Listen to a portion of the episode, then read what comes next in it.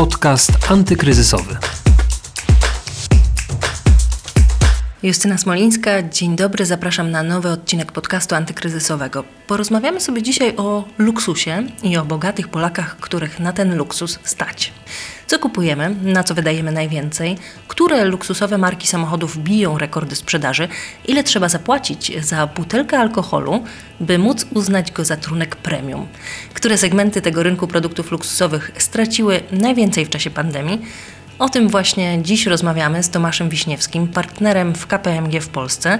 A zaczniemy od tego, ile w ogóle trzeba zarabiać, żeby być zamożnym, a ile żeby być bogatym i bardzo bogatym. Posłuchajcie.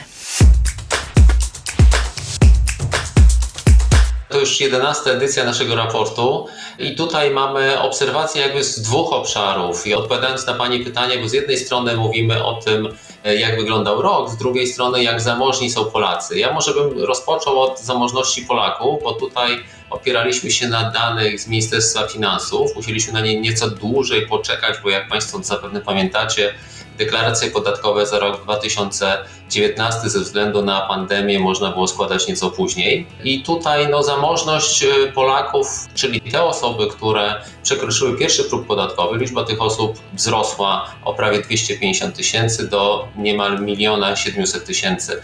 Co ciekawe, z uwagi na to, że my śledzimy ten rynek od lat już 11 przynajmniej, w 2013 roku e, liczba tych osób stanowiła zaledwie połowę miliona 700 tysięcy, także zarobki rosną, no ale oczywiście też e, gospodarka rośnie, inflacja rośnie, więc od tej edycji postanowiliśmy nieco inaczej patrzeć na zamożność Polaków i mówimy, że osoby zamożne to takie, które zarabiają powyżej 20 tysięcy złotych miesięcznie i liczba tych osób wzrosła również do 265 tysięcy. Natomiast kolejne nasze progi zamożności to osoby bogate, powyżej 50 tysięcy złotych i ich było prawie 70 tysięcy i takie najbardziej bogate, zarabiające powyżej miliona, płacące podatek solidarnościowy, który był niedawno wprowadzony, to 32 tysiące i tych osób nie przybyło. I tutaj y, taki komentarz y, się ciśnie na usta, że jest dobrze. Tak? Natomiast warto, warto spojrzeć na to w kontekście trochę krajów Europy Zachodniej,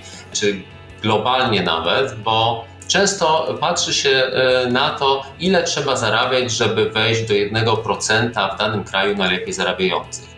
I w Polsce mniej więcej ten próg zamożności 20 tysięcy miesięcznie mniej więcej się pokrywa z tym poziomem, bo jest to 265 tysięcy takich osób, mniej więcej mamy 26 milionów podatników PIT, co przekłada się na jakieś 70 tysięcy dolarów rocznie. Jeżeli porównamy sobie to do sytuacji w innych krajach, no to jest to taki poziom mniej więcej jak w Indiach. We Włoszech, żeby wejść do 1%, trzeba zarabiać 2,5 razy więcej. W Stanach Zjednoczonych 7 razy więcej to już jest pół miliona dolarów, a w Zjednoczonych Emiratach Arabskich 13 razy więcej trzeba zarabiać, ponad 900 tysięcy dolarów, więc jeśli można to podsumować, jest coraz lepiej, ale wciąż mamy duży dystans do nadrobienia, jeśli chodzi o inne kraje. To przejdźmy do tego mm, rynku dóbr luksusowych. Jak on wyglądał w tym roku 2020 i co zmieniło się w porównaniu z rokiem 2019? Takie najważniejsze zmiany czy najważniejsze wnioski, które wychodzą z tego waszego raportu? Tak, i ten rynek tutaj w 2020 yy, myślę, że nikt nie będzie zaskoczony, został dotknięty przez COVID, przez pandemię i rynek spadł o około 5%. Yy, skurczył się z 25 do 24 miliardów złotych. Natomiast te 5% to jednak jest taki yy, wydawać się mogło niewielki spadek, natomiast jeżeli przyjrzymy się poszczególnym kategoriom, to sytuacja wygląda zgoła inaczej. Jak część z Państwa wie, rynek dóbr luksusowych w Polsce to w znacznym stopniu w dwóch trzecich rynek samochodów luksusowych i samochodów premium i ten rynek spadł zaledwie o 2%.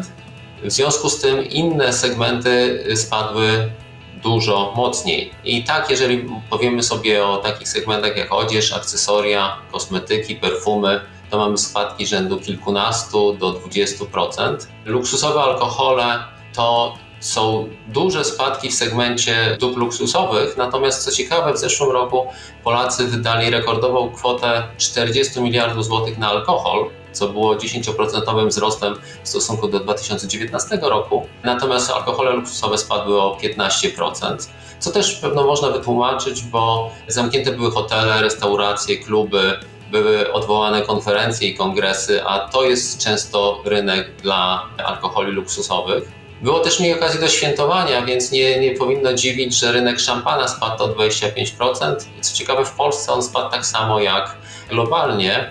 Natomiast nic nie przebije niestety rynku luksusowych hoteli i spa. One spadły o ponad 50%. E, Też myślę, że można to wyjaśnić. Lockdown dotknął ten sektor najbardziej. Nie mogły się te usługi przenieść do internetu, tak jak w przypadku zakupów dóbr luksusowych. Natomiast pocieszające jest, że według naszych prognoz ten rynek hoteli i spa odbije się i wróci do poziomu sprzed pandemii już w roku przyszłym. Trochę Pan powiedział o poszczególnych segmentach tego rynku dóbr luksusowych. ale Wróćmy na chwilę do alkoholi w takim razie. Alkohole premium, czyli jakie? Alkohole luksusowe. Ile ma kosztować, musi kosztować butelka takiego trunku, by uznać ją za produkt luksusowy i by zaliczyć go do tej kategorii? Tutaj e, nasi respondenci e, w różnych latach różnie odpowiadali, nawet czasami byliśmy zaskoczeni, że uważają za wino luksusowe takie wino kosztujące za butelkę powyżej 1000 zł, co wydaje się być obiektywnie bardzo drogim winem, z czego może wynikać taki osąd, może bardziej z wyobrażeń niż e, z praktyki zakupowej. Natomiast no, generalnie mówimy tutaj o alkoholach, które kosztują za butelkę gdzieś w, w okolicach 100 euro i powyżej. I to jest ta kategoria, o których mówimy w pełni, że jest to luksusowa, aczkolwiek no, mamy, mamy świadomość, że szampany możemy kupić już mniej więcej za połowę tej ceny. To porozmawiajmy o innych segmentach tego rynku teraz. E, Samochody luksusowe, na nich ta pandemia odbiła się najmniej według e, Waszych danych. Który z segmentów e, jeszcze w miarę stabilnie się zachował? Co z rynkiem na przykład luksusowej biżuterii, zegarków? No biżuterie i zegarki to paradoksalnie były mocno dotk- dotknięte pandemią. Spadki rzędu 30% i jako jeden, jedyny w zasadzie z segmentów, którym się przyglądaliśmy, przewidujemy, że wróci do poziomu sprzed pandemii dopiero po roku 2025, czyli będzie dosyć długo wychodził z kryzysu. Natomiast myślę, że to, co jest y, optymistyczne w tym wszystkim, to w zeszłym roku widzieliśmy dosyć duże zainteresowanie luksusowymi zegarkami, złotymi zegarkami, biżuterią, diamentami jako sposobami na inwestowanie czy ochronę kapitału. Więc tutaj trochę zainteresowanie zmieniło się bezpośrednio z takiego użytkowego zastosowania zegarków do lokaty kapitału, przekazywania ich może nawet z pokolenia na pokolenie.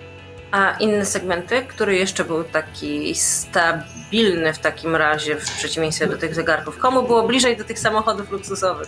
No, jeżeli powiemy sobie, że wciąż w kategorii samochodów możemy rozpatrywać samochody z napędem alternatywnym i tutaj Tesla także dzięki temu, że otworzyła salon w Polsce, tak naprawdę wzrosła.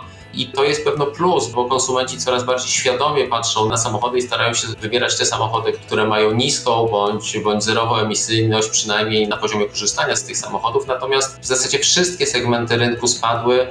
Pozytywy, jeżeli chcemy doszukiwać się wzrostów w tych segmentach, to mamy dwie marki Bentley i Lamborghini, samochody luksusowe, które zanotowały w zeszłym roku rekordy sprzedaży.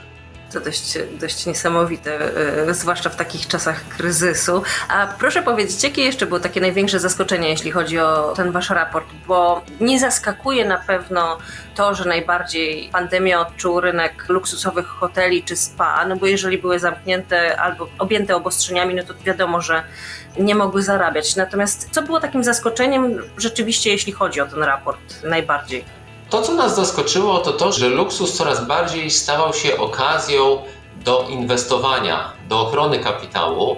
To tak jak powiedziałem, biżuteria, diamenty, złoto to z jednej strony, z drugiej strony samochody luksusowe, ale też często samochody klasyczne, czyli samochody, które już mają swoją historię, natomiast zostały wyprodukowane w ograniczonej ilości i z wiekiem zyskują na wartości. I trzeci, myślę, taki ciekawy bardzo segment luksusu, również inwestycyjnego, to rynek sztuki. Nie wiem, czy Państwo wiecie, ale w 2020 roku rynek sztuki w Polsce odnotował rekordową sprzedaż, rekordową ilość aukcji. 30% wzrostu obrotów w stosunku do roku 2019, 380 milionów obrotów, jeśli chodzi o wartość.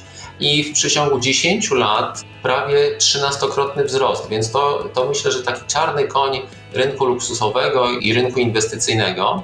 I to też jest bardzo dobry przykład segmentu, który w sposób doskonały był w stanie przenieść się do internetu. Oczywiście nie wydarzyło się to z roku na rok. Aukcje internetowe miały miejsce już myślę, że 5-6 lat temu, natomiast segment ten był bardzo dobrze przygotowany do tego, żeby prowadzić aukcje przez internet, realizować transakcje w ten sposób, co myślę, że jeszcze 5-10 lat temu mało komu przychodziło do głowy, że byłby w stanie kupić często bardzo drogi obraz, nie widząc go, nie przychodząc do galerii, nie rozmawiając z marszandem, a teraz okazuje się, że, że takie rzeczy się dzieją i w zeszłym roku zanotowaliśmy rekordowe ceny płacone za e, obrazy znanych polskich mistrzów, za Wojciecha Fangora czy za Jana Matejkę zapłacono około 7 milionów złotych. To przejdźmy teraz do trochę mniejszych kwot. E, segment odzieży luksusowej i akcesoriów. Jest to też segment, który wydawać by się mogło, że powinien się świetnie odnaleźć w takiej pandemicznej rzeczywistości, ze względu właśnie na to, że sprzedaż e, tych produktów może być prowadzona przez internet, e-commerce sobie świetnie radzi. To jak ten segment reaguje i co się tutaj zmieniło najbardziej? No niestety były spadki o prawie 20%. To prawda, że wielu producentów, również producentów dóbr luksusowych, przygotowanych do tego, żeby działać zdalnie, sprzedawać, oferować towary i sprzedawać je przez internet.